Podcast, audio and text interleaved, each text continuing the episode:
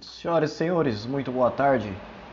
Você que está me ouvindo, você está no 15º episódio do Pensa Comigo Podcast. Hoje eu vou fazer uma coisa diferente, tá? Faz tempo, muito tempo mesmo que eu não jogo GTA San Andreas.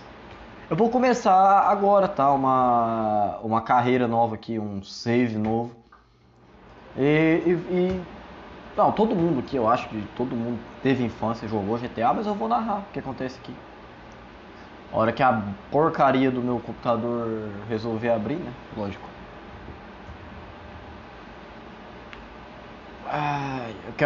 Eu quero deixar reproduzir tudo, tá? A abertura, tudo. Isso aqui me dá uma nostalgia, cara. Eu lembro quando eu tinha 8 anos de idade, eu ia na Lan House. E aí tinha o GTA instalado lá. Aí com o tempo eu fui aprendendo que tem código, né? Minha mãe me dava R$1, era R$1 a hora no jogo. Olha essa abertura, cara. Que saudade. R$1 a hora lá na Lan House. Então era uma hora jogando GTA, me divertindo. Que é aquela abertura clássica, né? Rockstar Games, Rockstar North. Rockstar Games presents. Rockstar North Game. Aí vem aquela trilha sonora inesquecível de GTA San Andreas. E cara, lógico, como eu era criança, então não dava muita importância para abertura, para as músicas, né, para sonoplastia em geral. Tá, eu só queria atropelar as putas e as velhas, tá? E dar tiro nos balas e fugir da polícia, trocar tiro com a polícia. Eu só queria fazer isso, tá? Só que com o tempo, agora que eu fui conhecendo melhor o YouTube, foram aparecendo youtubers especializados em jogos.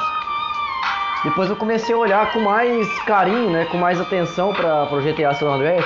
E é uma puta de uma história, cara. Até as músicas que tocam aqui, os diálogos, tem tudo, tá tudo interligado, tá? Essas cutscenes aqui, o mapa, as roupas da época aí, que a história aí se passa em Los Santos, que é uma fantasia da cidade de Los Angeles, né? Tá tudo tão interligado, isso forma uma história tão bonita que o meu sonho é que haja um filme do GTA San Andreas. Vou iniciar um save novo aqui, tá? O meu sonho é que exista um filme. E eu não vou... Eu tenho o Cleo baixado aqui, tá? O Cleo é tipo um adaptador que te permite usar vários mods, vários hacks, várias coisas assim, várias trapaças ao mesmo tempo. Mas eu não vou usar, tá? Cleo, nenhum mod, nem nada. As rádios, cara. As rádios, bicho, ó. Isso aqui é a rádio K-Dest. Aí já vem a Beyoncé FM.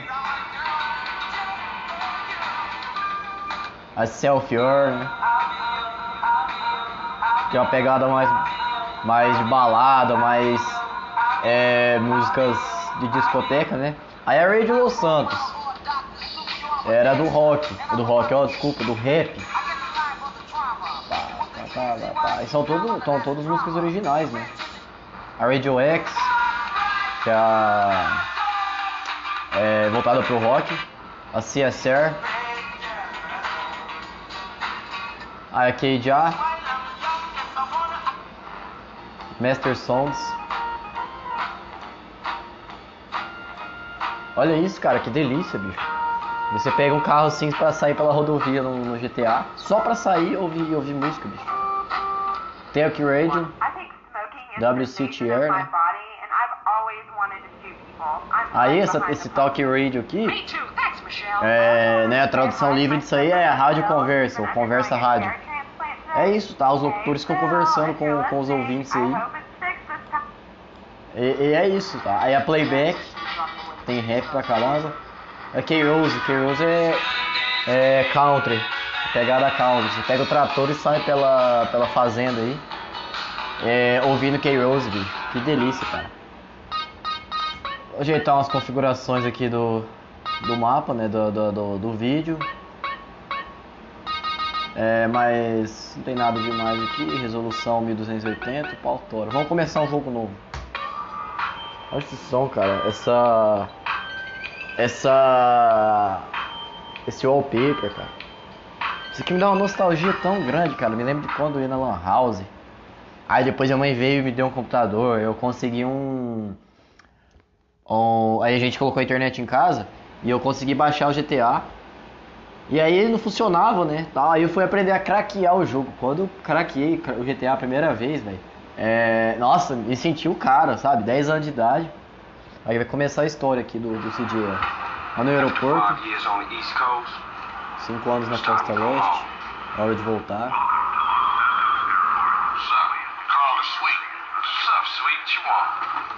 É que quando tá repetindo na cabeça do Cole.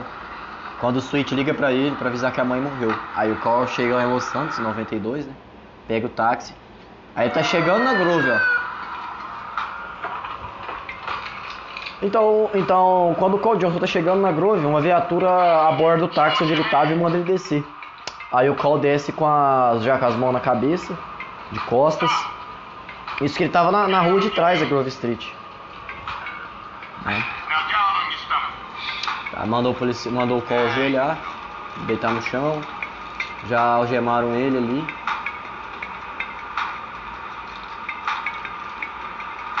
I'll take that, Hernandez. Hey, that's my paper, man. Aí já roubaram o dinheiro dele que tava no bolso.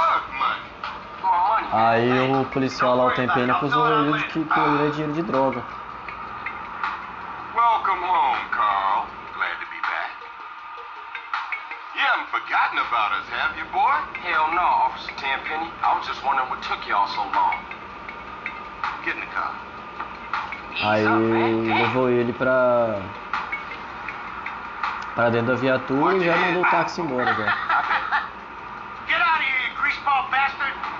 Stupid Mexican. Aí o Pulaski mandou o taxista embora e falou: esse mexicano estúpido. Só que um dos policiais que tava na operação, o Hernandes, é mexicano. E sabe o que é, cara? Não é nem por xenofobia, nem por nada. Mas é pra isso, tá? Que serve o humor. Pra você expor essas situações desagradáveis de uma maneira engraçada, de uma maneira cômica. Por isso que, por exemplo, o Pulaski, que é branco, que é assim, tão branco que chega a ser rosa. Pô, ele chamou o taxista de mexicano estúpido, tá? Aquilo ali pra ele era comum de acontecer. Mas um parceiro lá da polícia dele é mexicano, tá? E é aí que consiste o humor da coisa, porque eu tenho que explicar, infelizmente eu tenho que explicar, porque tem gente que enxerga maldade, enxerga xenofobia, racismo em tudo, quando são situações que são feitas de propósito. Tanto que, ó, o Cole acabou de chegar em Los Santos. Os policiais que já abordaram ele acabaram de falar que mataram um policial da turma deles e que o Cole é muito rápido. E o Cole falou que ele estava livre de crimes e tudo mais. Mas aí os policiais agora deixaram ele dentro da área dos balas. E aí o Cole falou: não me deixa aqui, que é a área dos balas, né? Aí os policiais falaram: mas você não acabou de dizer que tá limpo, que não tá envolvido com o crime agora? Então agora basicamente os policiais vão... como que diz? Vão extorquir o Cole pra... senão vão acusar ele de ter matado o policial que morreu 15 minutos antes do Cole chegar lá em Los Santos. Deixa eu ver se eu consigo ativar as legendas aqui. Aqui, pronto. Agora pega a sua bicicleta, segure W para pedalar. Vou parar lá na Grove Street antes que eu tome tiro aqui. Siga o ícone do CJ para voltar para o seu bairro. Vou tentar fazer a história certinha aqui, tá? Vou evitar enrolar muito. Eu queria lembrar onde que eu consigo achar umas armas aqui. Se bem que eu já posso roubar algum carro, foda-se, atropelar alguns balas e conseguir umas armas, né? Mais fácil. É polícia ali. É hora que eu preciso de um carro, não tem. A polícia.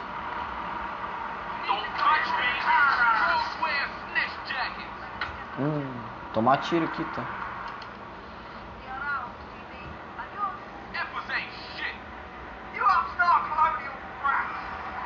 Procurar um carro aqui, vou conseguir atropelar alguns balas.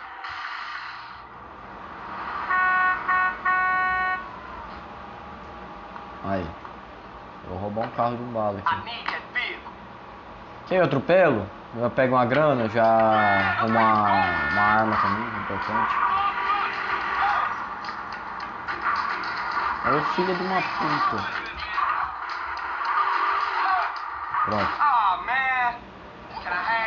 Pronto, eu consegui aqui uma metralhadora. Tem uma vadia me atropelando aqui. Dei tiro aqui, a viatura passou do meu lado, não fez nada. Caraca, tá fácil mesmo. Ai, tem um maluco com um batom de beisebol aqui.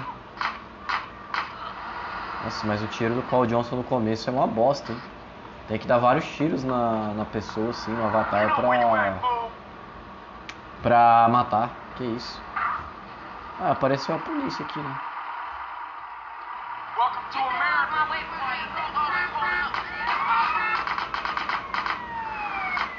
Já arrumei confusão com a polícia, já. Eles estão dando tiro em mim. Não vai dar muito certo, tô com 2 estrelas aqui. Aí ele entrou na Grove Street, né? Grove Street, minha casa, pelo menos era antes de eu foder com tudo. Eu tô com 2 estrelas aqui já, tá, mas não importa. E é bacana porque... Aqui, tá, ele entrou na casa dele agora. Essa casa que ele tá, é a casa onde ele morava com os irmãos dele, a mãe dele, que a mãe dele acabou de ser morta nesse dia. Por isso ele está voltando pra Los Santos. Por isso que ele falou... Minha casa, Grove Street. Pelo menos era antes de eu fuder com tudo. Mas aí o que acontece com o Carl Johnson é que ele depois vai ser explicado o que é isso que ele disse que ele fudeu com tudo. Mas ele fez umas cagadas aí que ele teve que ir embora. Agora ele tá ouvindo as vozes na cabeça dele de quando ele brincava com os irmãos dele. Até que, em dado momento, vai aparecer o Big Smoke. Achando que é ladrão. Big Smoke, it's me, Carl. Chill. CJ. Oh my God, what's up? Tá, eles se cumprimentam, né? O Big Smoke quase deu uma tacada de beisebol na cabeça do Carl Johnson. Mas eles se cumprimentam e o Big Smoke lamenta a morte da mãe dele. Diz que vai ajudar a encontrar, né? Se bem que quem jogou esse jogo aqui, prestou atenção na história, infelizmente se decepciona, né? Com algumas atitudes.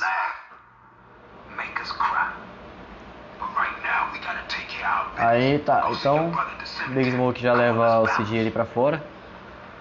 Minha pergunta é a seguinte, o que o Smoke estava fazendo dentro da casa deles? O que o Smoke estava dentro da casa da mãe do CJ? É, como é que ele sabia que o CJ ia voltar? Ou será que ele sabia? Não sei, né? Aí o Carl pega o carro aí do Smoke pra dar um rolê. Eles vão lá no cemitério, onde tá acontecendo o velório da mãe do CJ. Aí eu começar uma treta aqui.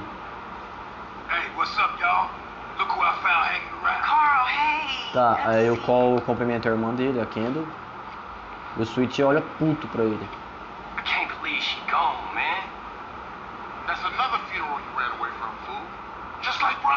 Aí o Sweet começa a cuspir fatos aqui. Que esse é o segundo velório que ele quase perde. Como ele perdeu do irmão dele também, do Brian. Aí a Kendall já fica puta com os irmãos dela brigando.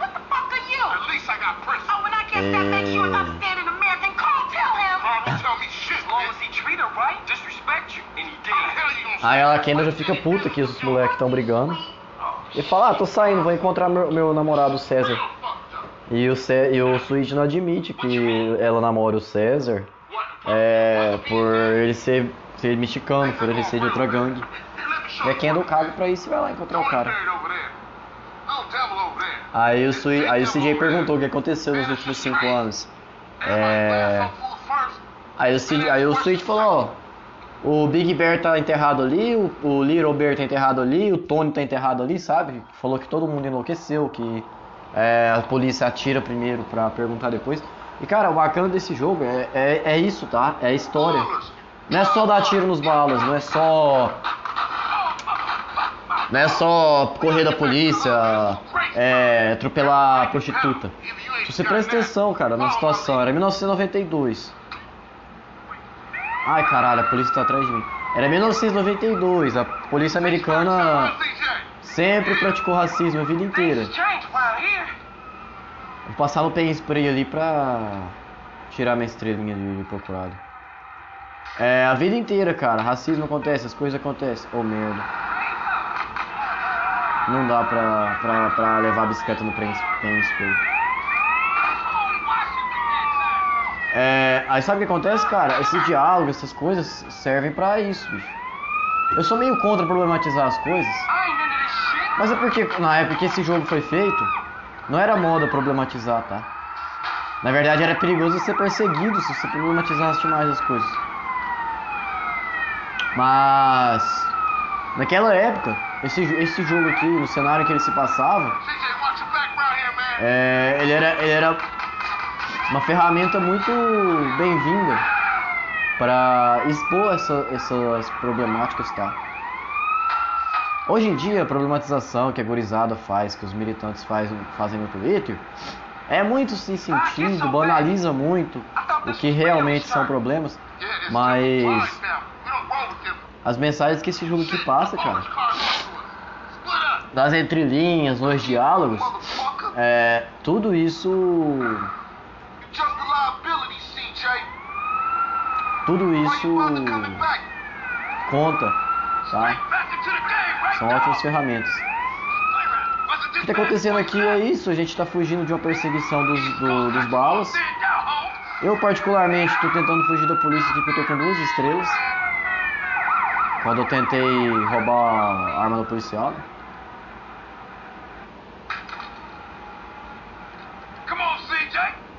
Mas assim, eu quero o GTA como uma das primeiras ferramentas pioneiras na internet, né?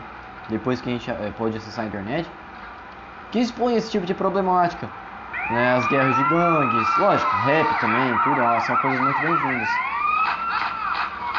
Mas, caralho, velho, tem 3 motos da polícia aqui.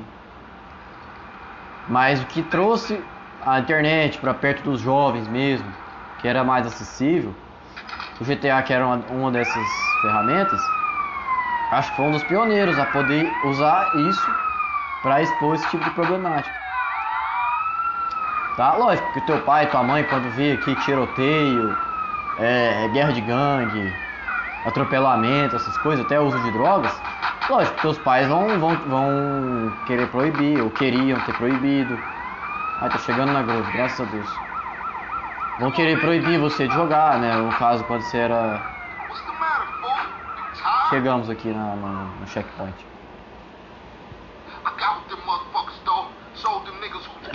É lógico que teus pais, quando viam isso, não concordavam. Eles falavam, pô, moleque, para de jogar esse jogo aí, caralho.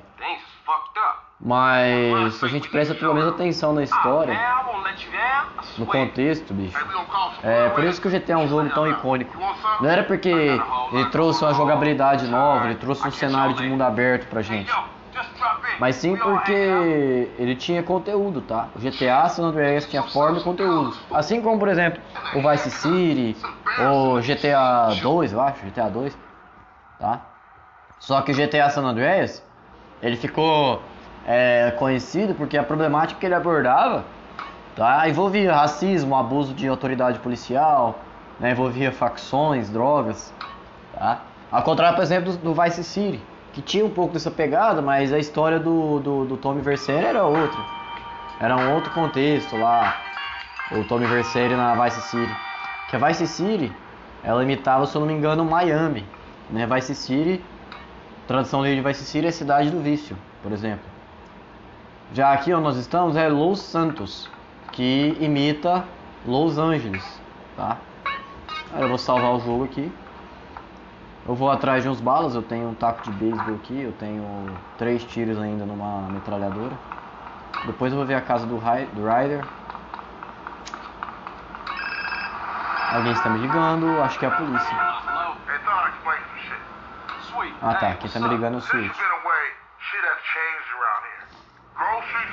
A Grove Street Thames não é mais grande. A Seville Boulevard e a Temple Drive Thames que eram problemas, se separaram da Grove. Agora nós estamos muito ocupados matando a nós mesmos, os balas e os alhos tomaram tudo, então fique atento por aí. Sim, eu ouvi o que você disse, obrigado pelo aviso. Tá, o Sweet já tá ligando pra dizer pro CJ ficar esperto, basicamente. Filha da puta, me atropelou, caralho. O cara da minha gangue me atropelou, bicho. Procurar alguns balas ou alguém que esteja armado aí pra merendar no tiro. E catar uma munição.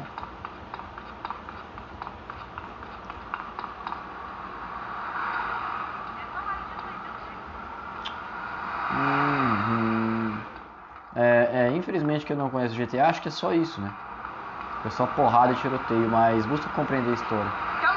Vou dar uma tacada de beisebol numa puta aqui. Ela deve ter bastante grana. Ela é ajeitadinha. E tá de noite. Ah, nem tinha muita grana. A polícia passando aqui. Eu tenho 3 tiros só, eu podia até acertar a cabeça do policial, mas é difícil. Ah, tem um policial de moto aqui, esse aqui acerta a cabecinha. Ai, me matei. Ai, taco de beisebol no policial. Aê, catei uma arma agora. Catei uma arma, vou trocar tiro com a polícia agora. Cadê? A cabecinha. Pronto, consegui munição, é só isso que eu quero, tá? Acertei mais um. Caraca, eu tô bom no tiro, tá? A perícia de tiro do CJ é uma bosta no começo. Mas até que eu tô me saindo bem pra quem não joga há muito tempo. Ah, esse aqui eu acertei na boca, matei na hora. Essa moto policial aqui é muito bem-vinda, tá?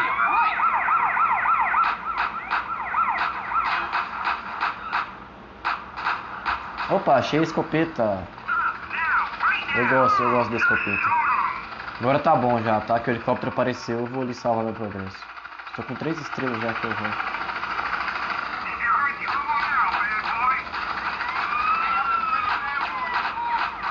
Pronto, tá bom, velho. Matei mais um policial.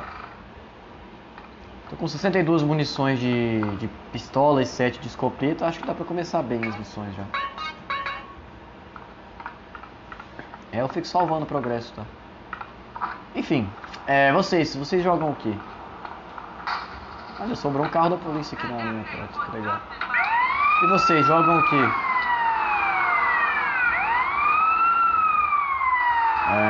Qual era o jogo da tua infância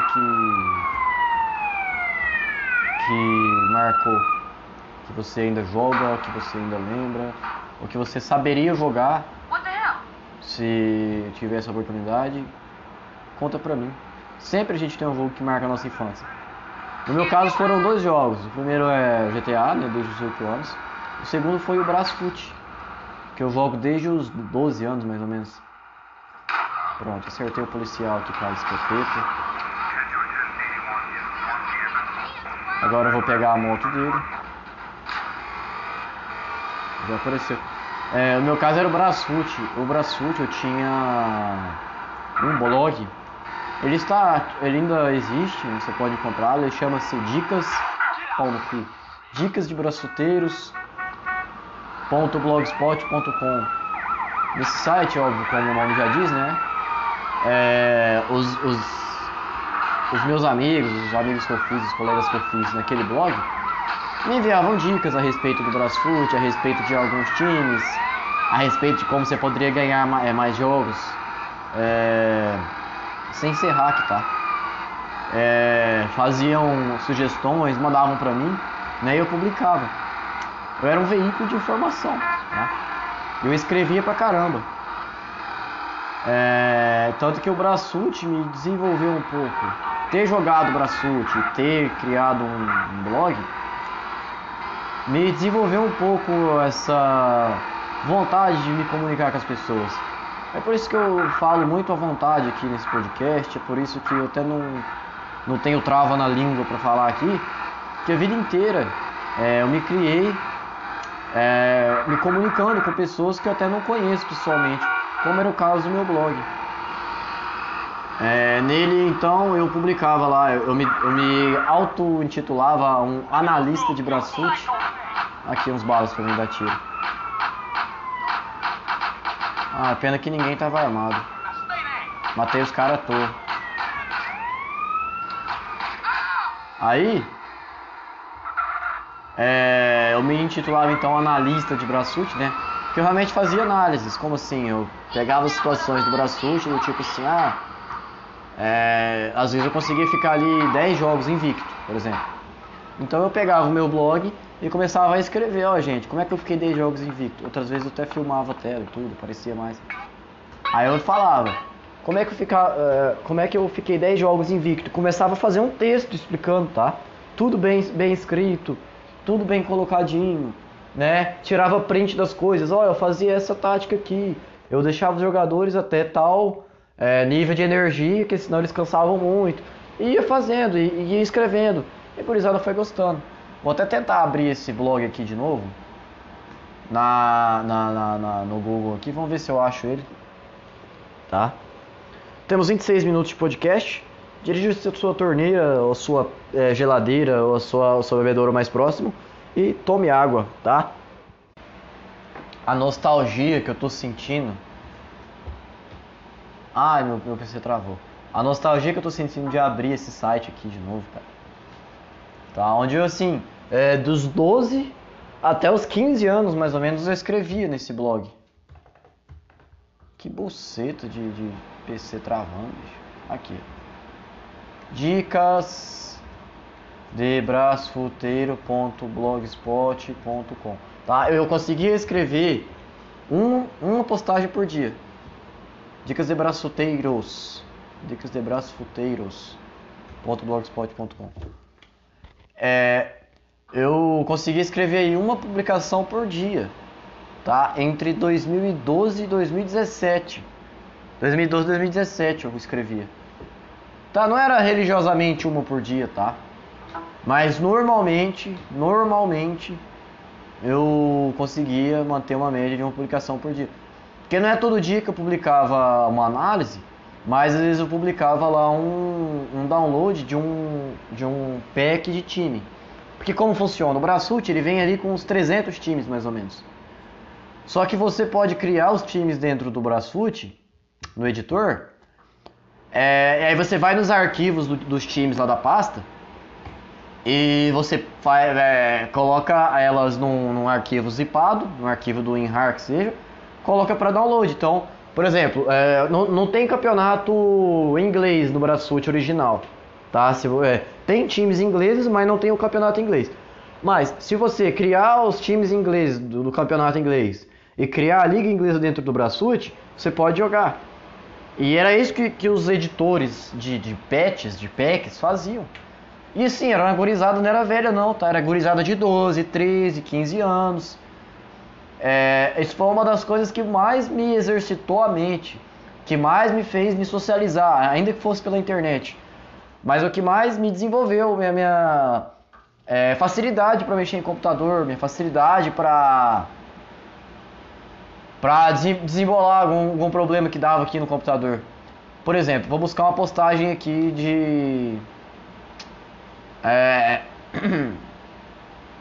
Análises era o que eu mais fazia no Brasfoot. Aí eu tinha um companheiro que postava os downloads pra mim, tá?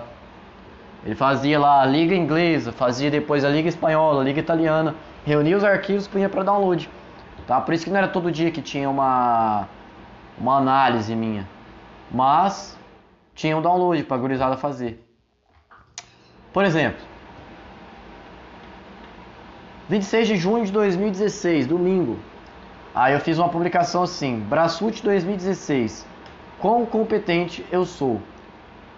Aí eu colocava assim, eu cumprimentava as pessoas assim, olá Brasfuteiros, depois de alguns meses parado, tento voltar, no que peço apoio pra vocês. Isso em 2016, tá? Eu tava no terceiro ano do ensino médio. Eu estava aí há 7, 8 meses de entrar pra faculdade. Aí eu começo perguntando, abre aspas, quão competente, quão técnico eu sou, ponto de interrogação, fecha aspas. Traz indagações que me fazem avaliar-me como técnico. Será que desisto fácil dos times que comando, ou pelo contrário, sigo firme rumo a um objetivo pré-definido? A postagem de hoje nos relembra o nosso potencial de determinação quando assumimos o comando de uma equipe no Brasfoot. Aí eu continuando. Há outros links interessantes. Aí eu fazia o quê? Eu colocava os links de outras duas análises que eu tinha feito para as pessoas lerem também, depois de lerem esse. Cara, eu fazia um sistema aqui. Essa publicação em si não teve comentários, mas era porque também eu já estava praticamente parado, esse blog aqui já não funcionava havia meses, realmente, então meio que eu perdi o engajamento. Mas quando eu tinha engajamento,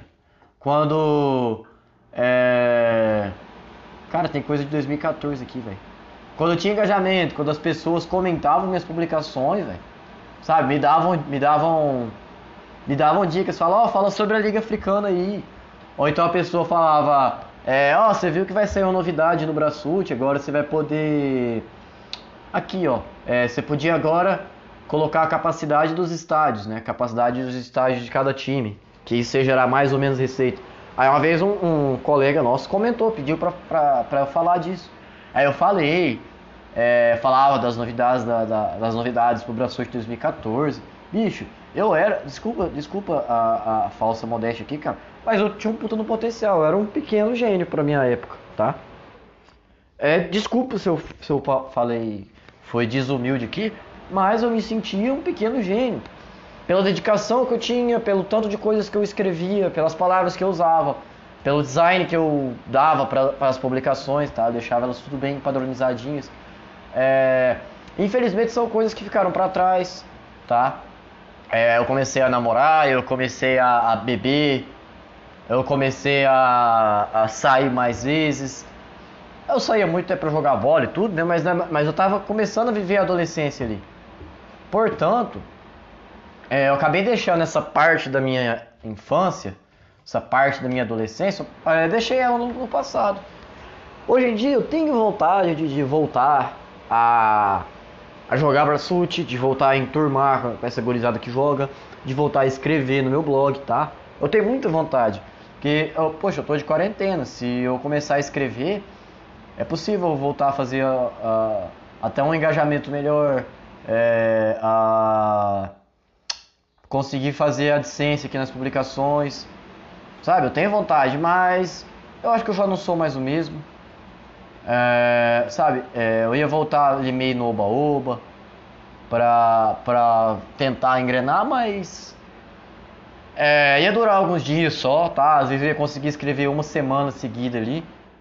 Mas infelizmente eu acho que é só tesão passageiro. Mas eu tenho muita saudade desse blog aqui. De voltar a jogar Brasfoot. Só que acontece o seguinte.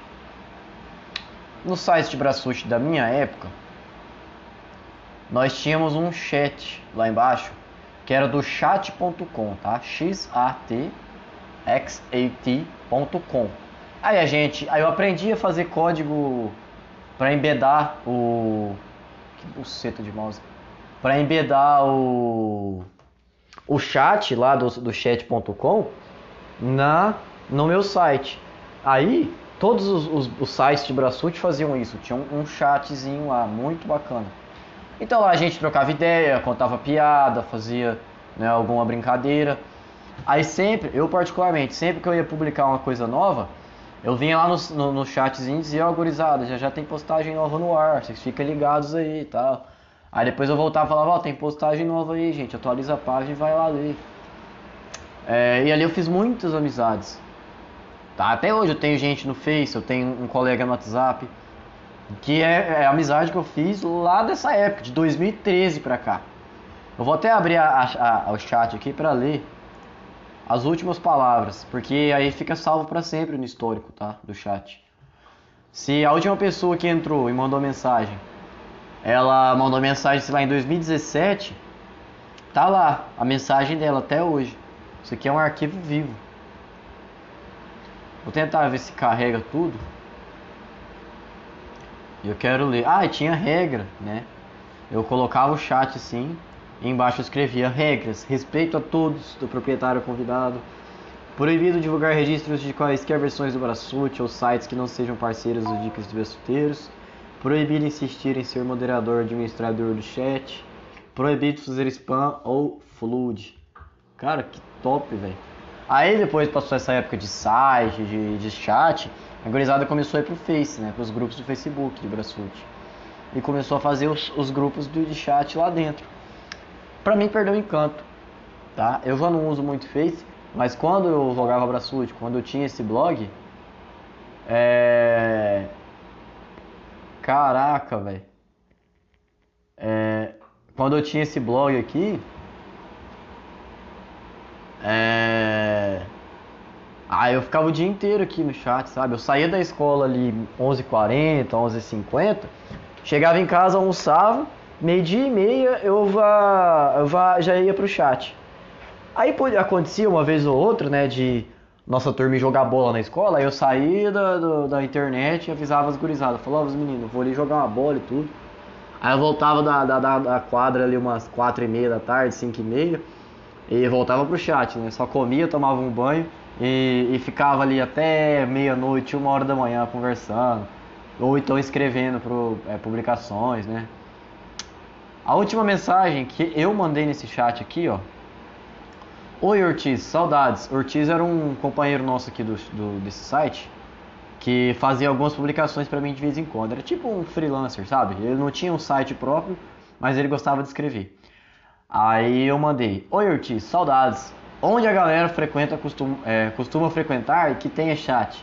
Aí eu botei entre parênteses assim: 13/10/18, né? Aí nunca mais me responderam. Eu vou mandar um boa tarde. Hoje são...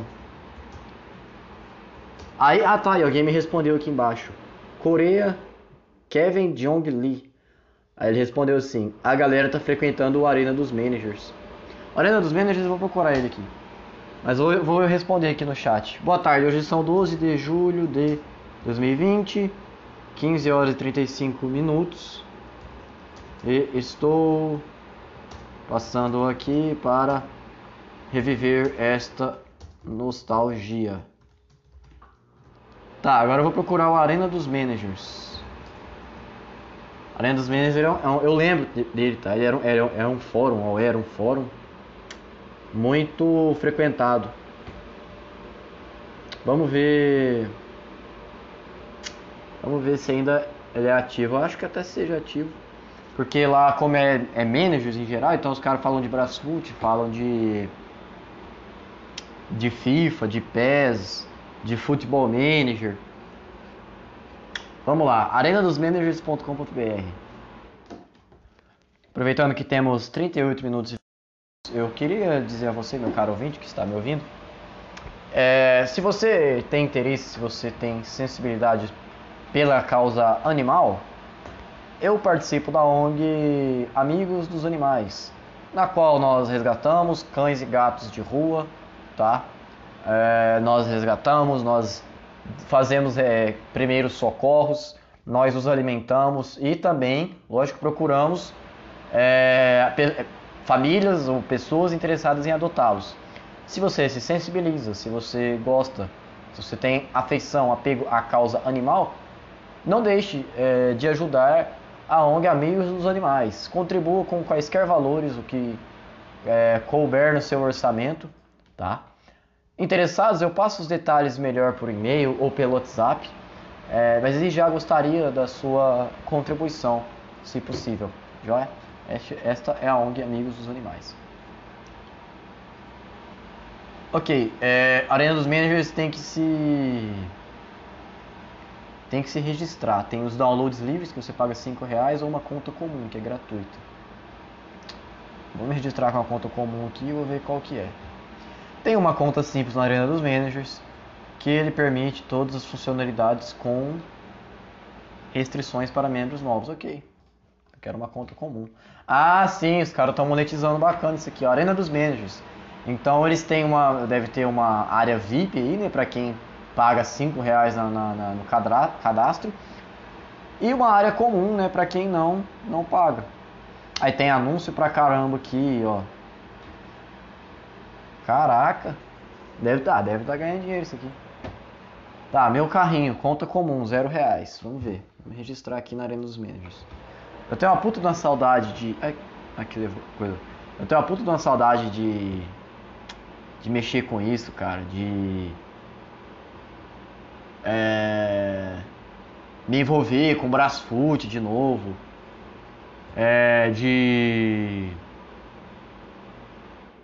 olha isso, cara, registro aqui, de me envolver com o Brasfoot, de publicar, e eu tenho tempo pra isso, né, eu vou ficar aqui pelo menos uns 6 meses, mas será que eu vou conseguir? Não sei.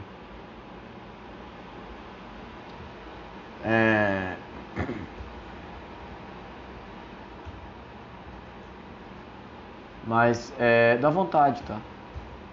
Estou me registrando aqui.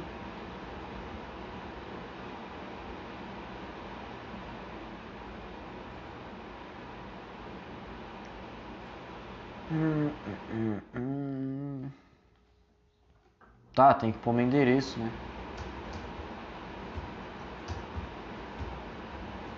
E bicho,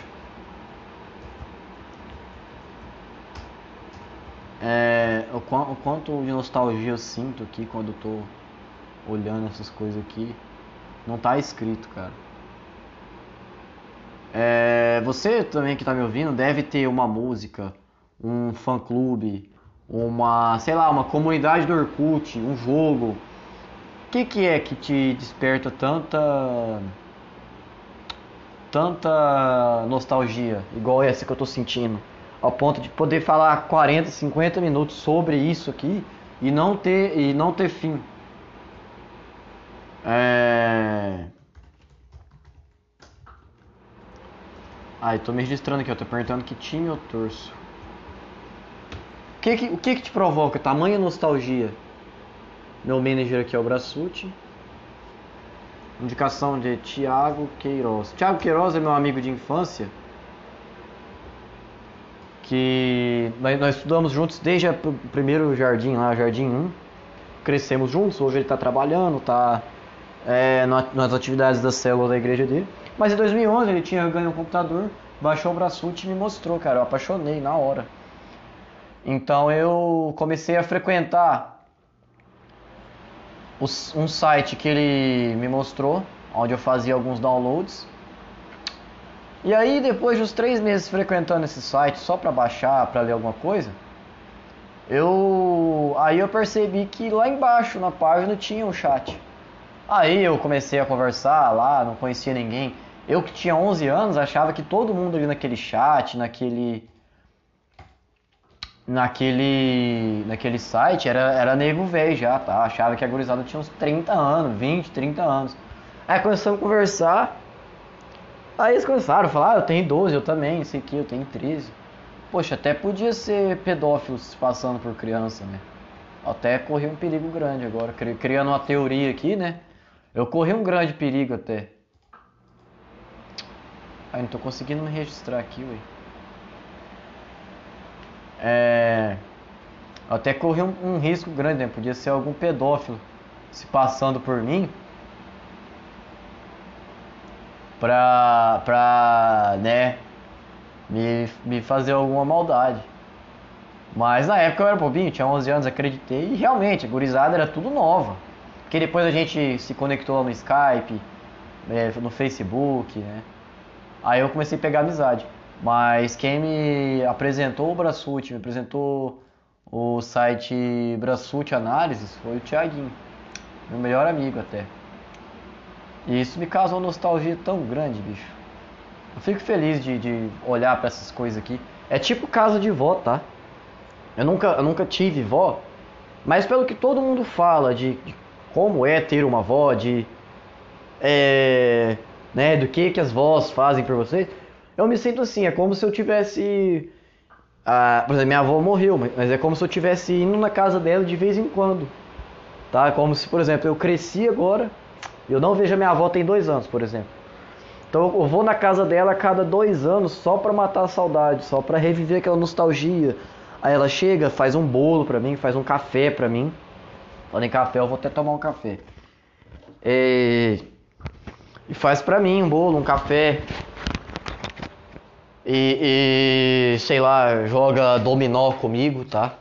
É assim que eu me sinto quando eu entro nesse blog que eu tinha, quando eu entro nesses sites que eu frequentava. Nossa, cheio de fumaça. Não é aqui não. Quando eu entro nesses blogs que eu frequentava, que eu tinha amizades. É assim que eu me sinto, é como se eu estivesse voltando na casa da minha avó a cada, sei lá, 1 ano, 2 anos. Pra viver ali uns 30 minutos de nostalgia. E é curioso que essas coisas que a gente vive na infância, ou na adolescência, né, já no finalzinho da infância, essas coisas ficam. Porque eu quase todos os dias me lembro que eu jogava, quase todos os dias mesmo, me lembro que eu jogava Brasfoot, eu me lembro que eu tinha o blog do Dicas de Brasfuteiros. Olha que loucura. O e-mail que eu usava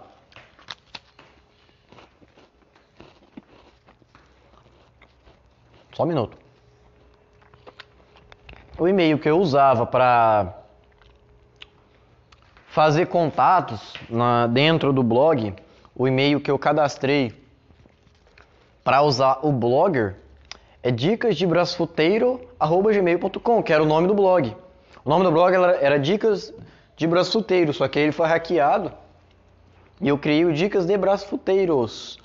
Mas o e-mail que eu uso até hoje é dicasdebrasfuteiro@gmail.com. Eu uso ele para me cadastrar em, por exemplo, em um site, algum evento, alguma coisa. Tá, mas hoje em dia o meu contato pessoal é o outro e-mail, tá? O moisgh@gmail. Mas esse e-mail, por exemplo, Dicas de Brasfuteiros, é resquício lá de 2012, 2013, quando eu comecei a levar aquele blog mais a sério.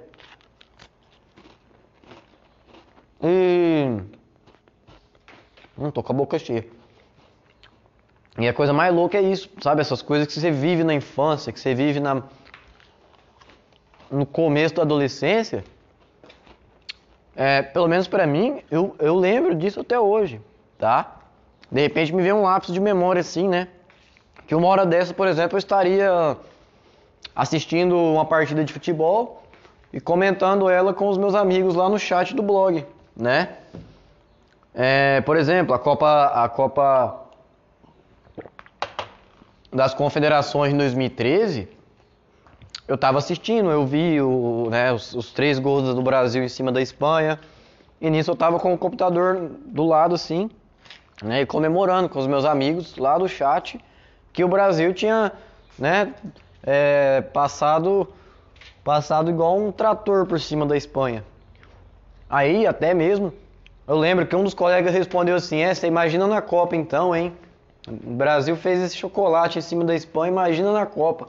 Só que ninguém imaginou que na Copa ia ser o contrário, né? O Brasil ia tomar aquele 7-1. Mas o que eu quero dizer é, essas coisas que a gente vive nos causam uma nostalgia tão grande. Isso tem 7 anos. Tem 7 anos já, essa convivência minha, desse meu passado já não tão recente assim. Por isso que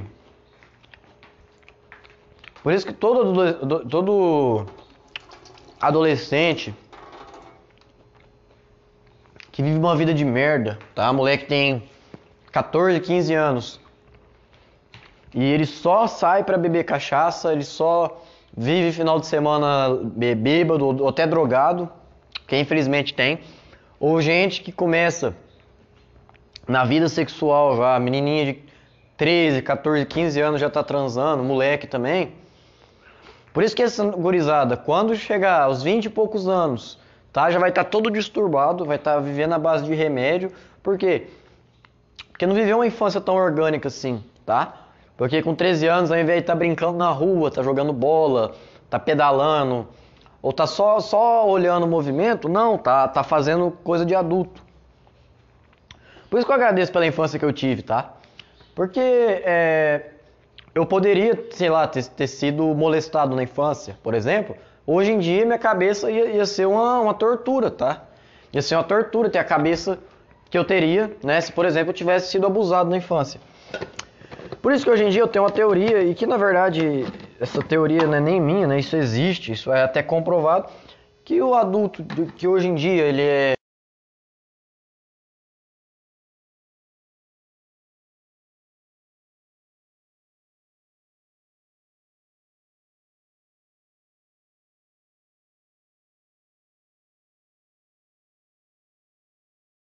...14, 15 anos, o cérebro dele está fazendo um monte de conexões.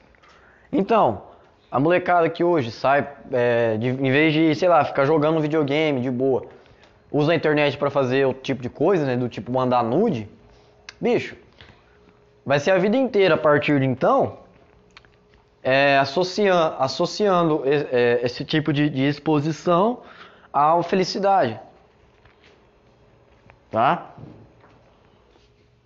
Infelizmente, o cérebro do adolescente vai associar você se expor na internet, né? Igual aquelas meninas que faz lomotif quase pelada, né? Menina de, sei lá, 14 anos, quase pelada, faz uma dessa. Aí, o que ela recebe de volta? Ela recebe curtidas, ela recebe comentários, ela recebe atenção.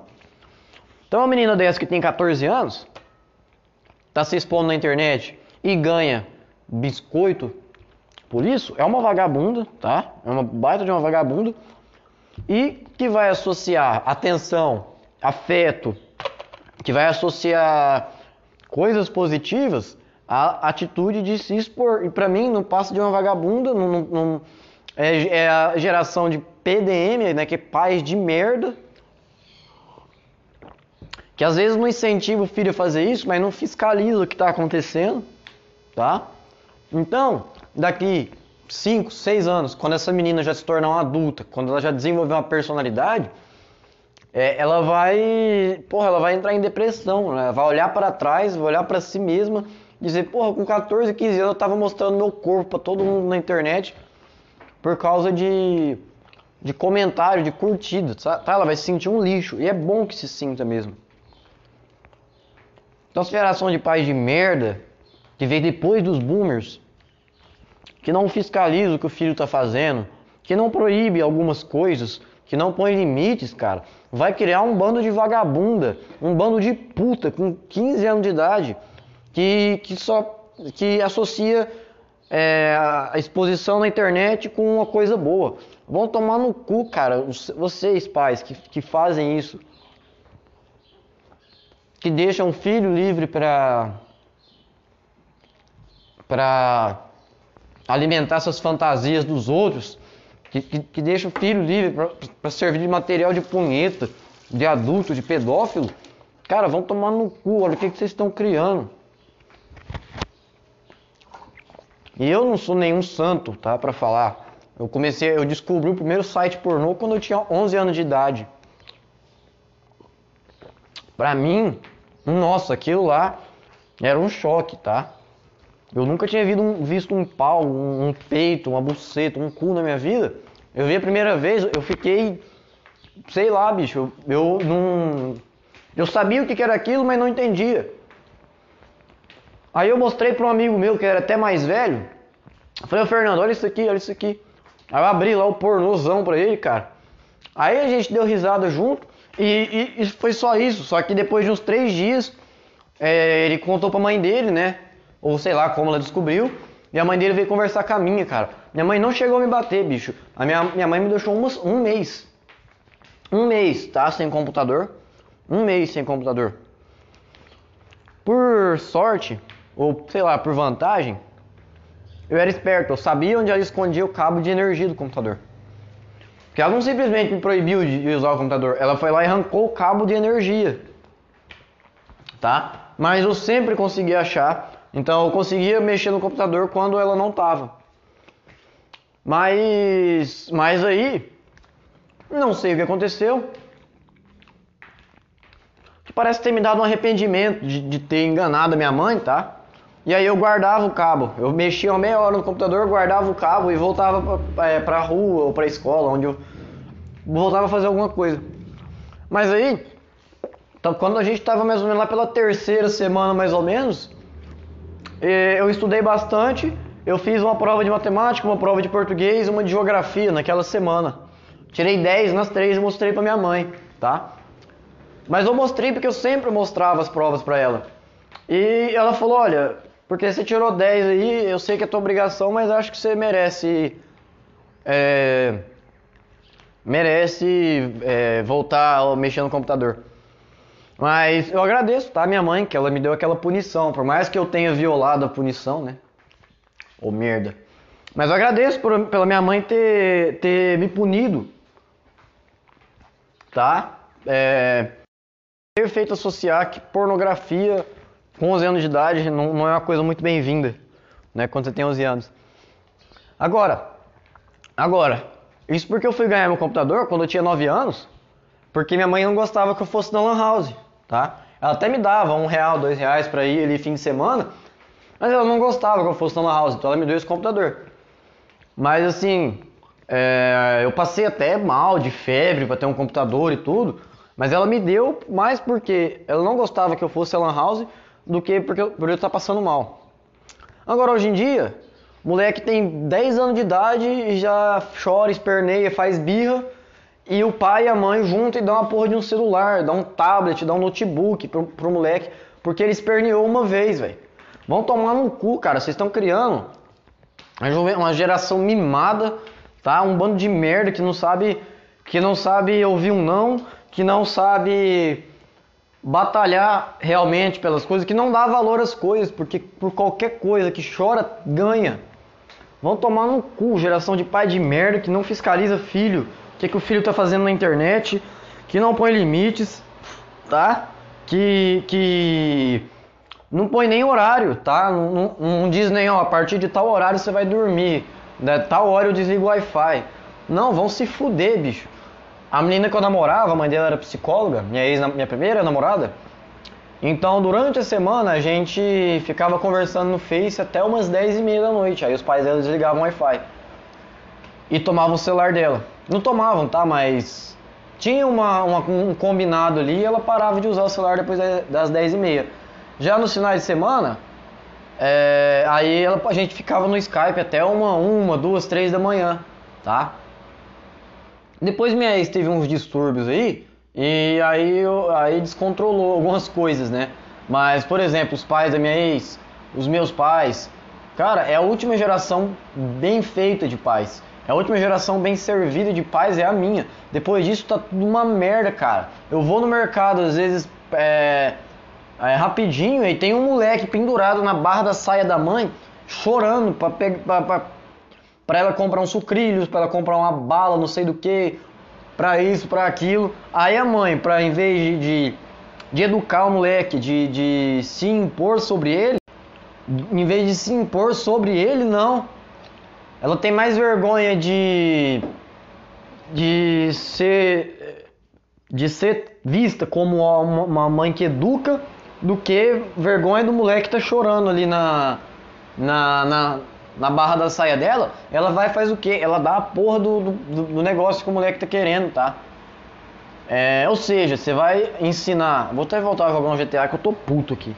Ou seja, você vai ensinar pra essa criançada que as coisas não têm valor, que se você chora você tem, então você não precisa fazer nada, a não ser chorar, a não ser fazer birra, tá? Vão tomar no cu. Se você é pai ou se você vê alguma situação onde isso acontece, bicho, lembre-se disso, cara. A gente tá criando uma geração de nego mimado, velho, tá? E o que isso tem a ver, tá, com o Brasfoot? Não tem nada a ver. Mas eu quero dizer o seguinte, porque a minha nostalgia, coisas que eu fazia, coisas que eu associo como positivas dos meus 13 anos, por exemplo, era isso aqui, ó. Ah, jogava, descobria um código novo, descobria não uma trapaça, tá, mas um atalho. Ou então ia pro meu site lá de Brasfoot e ia... Vou fazer a missão do Rider aqui agora. Ou então ia pra aquela missão pro meu site de Brasfoot e... E aí publicava uma postagem, os moleques iam lá e comentavam, elogiavam. Isso eu levo como os reforços da minha adolescência, tá? Assim, eu ganhava elogios dos moleques, tudo, por causa das postagens que eu fazia. Disso eu tinha que, então, exercer meu intelecto. E não é mostrando o corpo, não é fazendo lomotif rebolando, tá? Aí hoje em dia, o que essa criançada tem de reforço positivo é mostrar o corpo e ser assediada por nego de, sei lá, 20 anos de idade e acha legal, tá? Porque a única referência de esforço que essa molecada tem é isso, né? E eu acho que essa geração, bicho, que tá em muito contato com tecnologia, tem que ser limitada, cara, tá? Tem que colocar limite nesses comportamentos, nessas liberdades. Se não, infelizmente, vai aumentar o número de casos de depressão, de casos de abuso sexual, tá? De assédio, mesmo na internet, tá? Vai aumentar, se já não está aumentando. Vou cortar o cabelo do CJ aqui. Um corte bem pica. Já está aumentando, né, os casos de assédio, né? Quantos youtubers famosos já caíram na malha fina aí dessa situação? Quantos youtubers famosos já foram expostos à internet porque estavam dando em cima, ou porque pegaram, ou até transaram com um menino de 14, 15 anos, tá? É a mesma coisa daquelas boy bands dos anos 90, por exemplo. Pô, todos os guris da minha idade, naquela época, queriam dar pros caras do KLB, tá? Todo mundo queria dar pro Leonardo, todas as meninas queriam dar pros Mamonas Assassinas, tá? Porque eles eram o que os youtubers são hoje. O problema é que na internet isso fica muito mais fácil de acontecer. Ah, porque aí a menina começa a desenrolar lá, né? Ela vai falar com o youtuber tal, famosinho, tudo. Mas eles não podem se conhecer pessoalmente, mas o cara vai saber prender ela na dele, né? O que ele vai fazer? Ele vai aliciar ela, vai, sei lá, até pagar pra ver o corpo dela, né? Chega na mocinha que é caída por ele. Aí ele fala, vou te mandar um dinheiro aqui, você faz um pack pra mim. Cara, hoje em dia tá muito mais fácil de acontecer, tá? Às vezes não é ao vivo, não é a coisa acontecendo ali no pelo, mas tá muito mais fácil de acontecer. Tá muito mais fácil hoje dessas meninas se exporem na internet por causa de famoso, por causa de like, tá? Quantos youtubers aí já não caíram nesse pente fino, bicho? Por quê? Porque sabem se aproveitar da internet pra fazer maldade. Então quando você tem 13, 14, 15 anos, bicho, evita ficar na internet, tá? Vai brincar, vai ser uma criança real. Mas se for pra ficar na internet, faz uma coisa produtiva, tá? Se você desenha, se você pinta, se você escreve, se você toca algum instrumento, usa a internet pra isso, tá? Usa a internet pra... Caralho, tô fugindo do cara aqui da pizzaria. Cadê ele? Ô, filha da puta, cadê? Tô procurando... Ah, tá, ele tá ali. Então, pelo menos... Ai, mata o cara... Aí. Pelo menos, usa a internet ao seu favor, tá? Desenvolve um comércio digital na Hotmart. Usa a internet pra ver conteúdo... educativo, tá? Aprende a jogar xadrez, aprende a jogar um joguinho na internet. Mas para, pelo amor de Deus, de expor teu corpo, de servir de material de punheta pra pedófilo, tá? Sabe o que vai acontecer? Todo mundo vai te ver, você que é feministinha, você que é desconstruidão com 14 anos, todo mundo vai te ver como um simples pedaço de carne, tá? Vai te ver somente como um material de punheta, como alguém potencialmente assediável, tá? Eu não tô dizendo que a culpa é tua se for assediado, tá? Mas que se expor na internet, que mostrar teu corpo, que ficar de putaria na internet, vai alimentar muito mais a facilidade dos pedófilos te encontrar, tá? E os caras, como você tem 13, 14, 15 anos, eles vão te levar na conversa. Não adianta você falar que você é mulher livre, independente, e que você manda na sua vida e faz o que você quiser. Não adianta, tá? Os caras vão te levar na conversa, vão passar um melzinho na chupeta aí, e quando você vê, você tá caindo na internet pelada, com 13, 14 anos. Você tá indo parar em grupo de Telegram, em grupo de WhatsApp ali, como a novinha da bunda grande que mandou nudes, tá? Tua vida vai ficar marcada a vida inteira por isso. Por quê? Porque a gente está num sistema, principalmente embasado pelo feminismo, que te incentiva a mostrar teu corpo e te sentir empoderada. Ao invés de você realmente fazer alguma coisa, ao invés de você se expor na internet de uma forma que agregue, ao invés de você criar um Instagram para expor teus desenhos, para expor tuas poesias, para tocar um instrumento, um violão, para fazer maquiagem, tá? Tem muito canal pequeno aí de menino aí com 50, 100 mil inscritos, que a menina vive de mostrar a maquiagem, cara. Porra, que delícia, que bom ver essas coisas. Às vezes a menina tem 14 anos, aí você rola o feed mais duas vezes, aí aparece uma mesma menina de 14 anos rebolando no Twitter. Ah, vai tomar no cu, cara. Tudo isso é incentivado pelo feminismo, né? O feminismo diz, você é mulher e o seu corpo você faz o que você quiser do seu corpo. Fala isso pra uma guria de 13, 14 anos, iludida com a vida aí, tá? Achando que todo mundo vai apoiar ela se mostrando pelada, tá? Vocês, suas feministas, filhas de umas putas, que estão conseguindo corromper a juventude, e vocês, seus pais de merda, que não fiscalizam os filhos, vocês estão criando uma geração de merda, tá? Vocês estão incentivando pedofilia, vocês estão destruindo a... Olha que merda, me atropelaram, velho. Vou matar esse cara. Vocês estão destruindo a pureza da juventude, tá? Vocês estão destruindo a pureza da juventude. Maldito feminismo, malditas feministas, vão tudo tomar no cu de vocês, tá? O quanto eu puder, eu odeio militante, tá? Mas o quanto eu puder militar contra o feminismo, o quanto eu... de argumentos eu tiver contra feminismo, contra feministas, bicho, eu vou falar, tá? Porque, porra, eu tenho 3 sobrinhas, todas elas, a mais velha tem 10 anos. Se elas forem contaminadas por essa ideologia de vocês, cara, vão tomar no cu, vocês não vão estar passando de um criminoso de merda, cara. Nossa, tem um cara dos balas me dando tiro, tem que atirar nele. Aqui mesmo, o cara dos balas vai me matar, caralho! Tá? Eu odeio todas vocês, feministas. Tá certo que a maioria não tem culpa de... Ai, vou tomar tiro aqui do cara.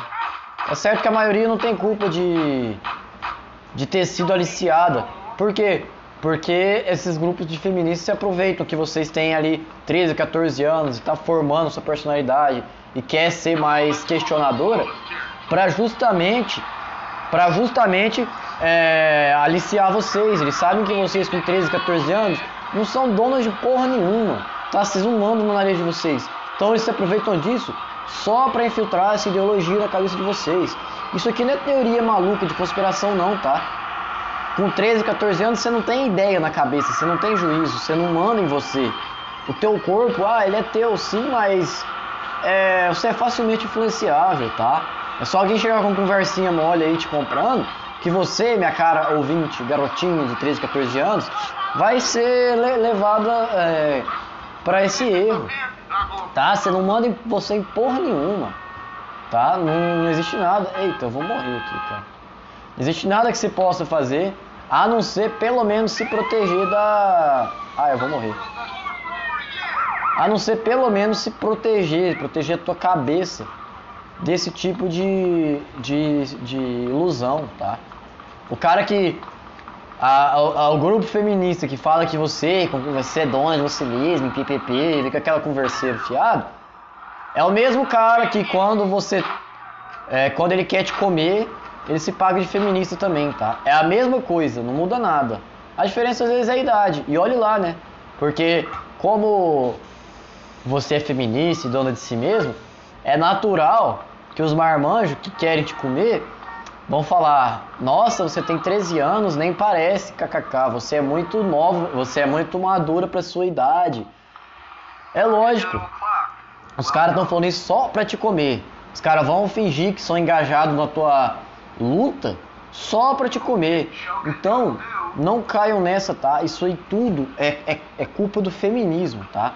O cara que se paga de desconstruidão pra você, que se paga de antissistema, ele é só mais um, cara. Mas a vantagem é que ele é inteligente, né? Ele sabe se usar dos seus defeitos, das suas fraquezas, pra conseguir te comer, tá? E eu tiro o chapéu pra esses caras que conseguem pagar de desconstruído só pra comer buceta, velho. Porque eles conseguem, tá? Infelizmente. Mas também isso aí é uma puta de uma traição para com os próprios princípios, né? Eu tenho certeza, cara, que esses caras aí que se pagam de desconstruído são muito mais machistas do que quem vocês realmente julgam como machista. Eu tenho certeza, quase absoluta, tá?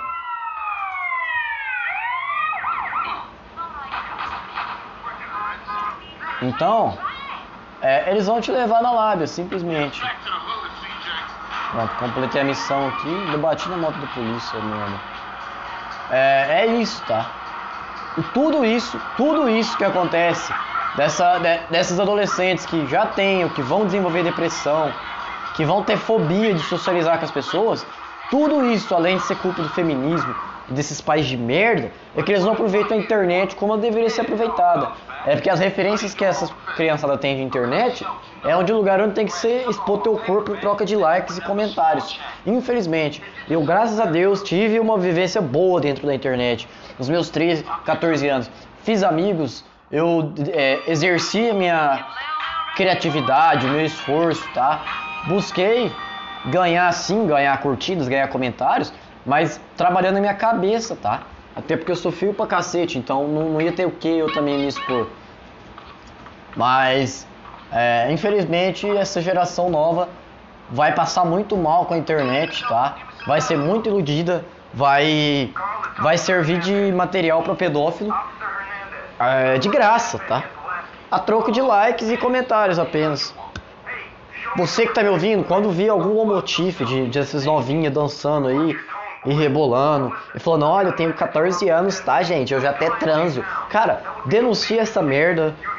Não dá biscoito pra essas meninas. Se possível, desincentiva isso de acontecer, tá? Mas você que tá me ouvindo, você que ainda tem um pingo de juízo na cabeça, quando vê uma situação dessas, desincentive de acontecer. Não dê like, não passe pano, não... procura tentar desfazer essa situação. Se você não está afim de fazer isso, tudo bem, mas talvez você tenha criança na tua família que está começando a entrar na internet. Então, pelo menos, faça a tua parte dentro da tua casa, tá? Justamente para tentar reverter toda essa merda de situação que está ocorrendo e que vai piorar, tá? Daqui a alguns, sei lá, 3, 4 anos, a gente vai ter um monte de adolescente depressivo.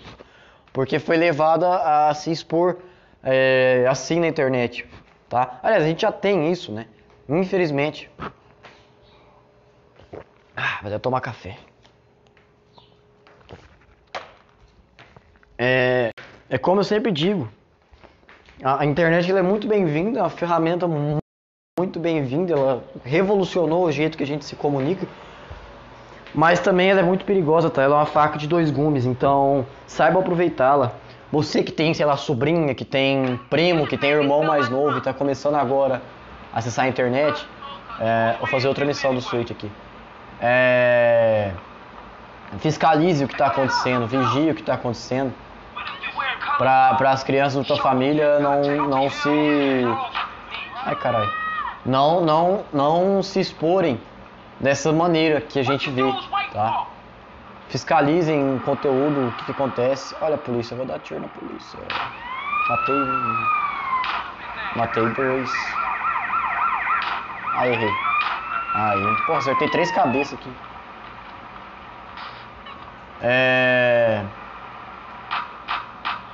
Acertei mais um na cabecinha. Otário. Fiscalizem, tá? Porque essa situação ainda vai piorar. Mais um. Nossa, eu só acerto na cabeça aqui no GTA, bicho. Peguei 3 estrelas já. Agora o pau vai torar. Eu quero ver, quero que venha o policial de escopeta. O melhor que tem. Meti bala já. Os 2 policiais chegaram mortos aqui já. E assim, infelizmente... Ai meu Deus, vai explodir o carro. Infelizmente eu comecei a jogar GTA muito tarde. Muito cedo. Tá? Então pra mim, até meus, sei lá, 15, 16 anos, GTA não era uma história, tá? GTA era só um joguinho de fazer lição e... nossa, 4 estrelas. E atirar em velha e tomar dinheiro de prostituta, tá? Pra mim o GTA era só isso.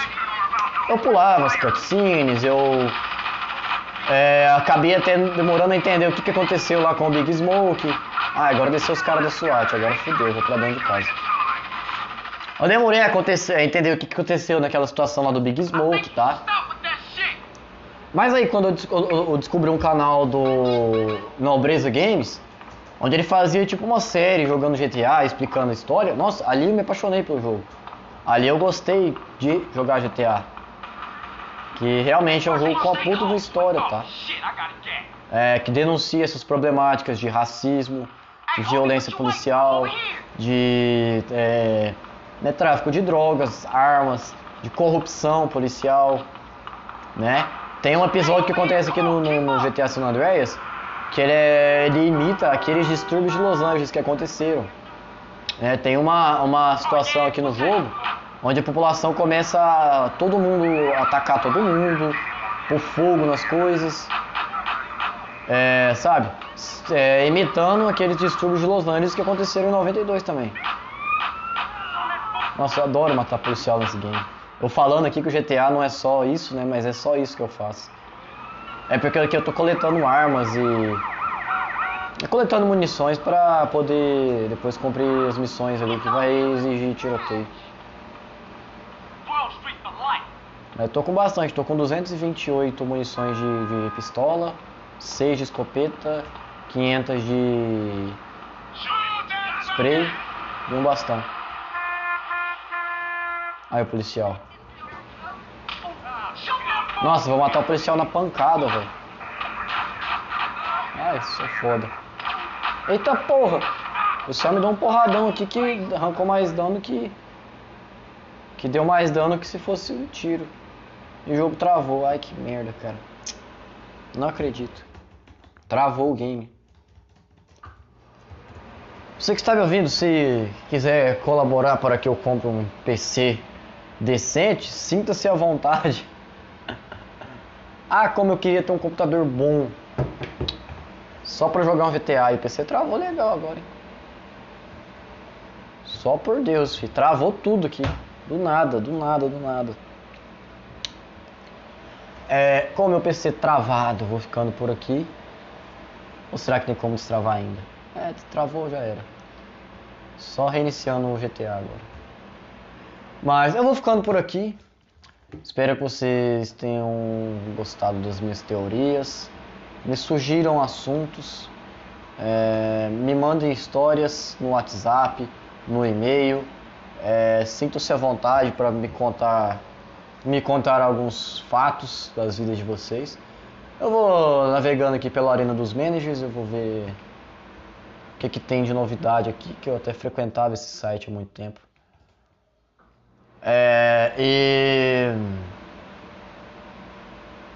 Muito obrigado pela audiência de vocês, pela paciência, tá joia? Fiquem todos com Deus, até mais ver. E se inscrevam aí, beleza? Fui!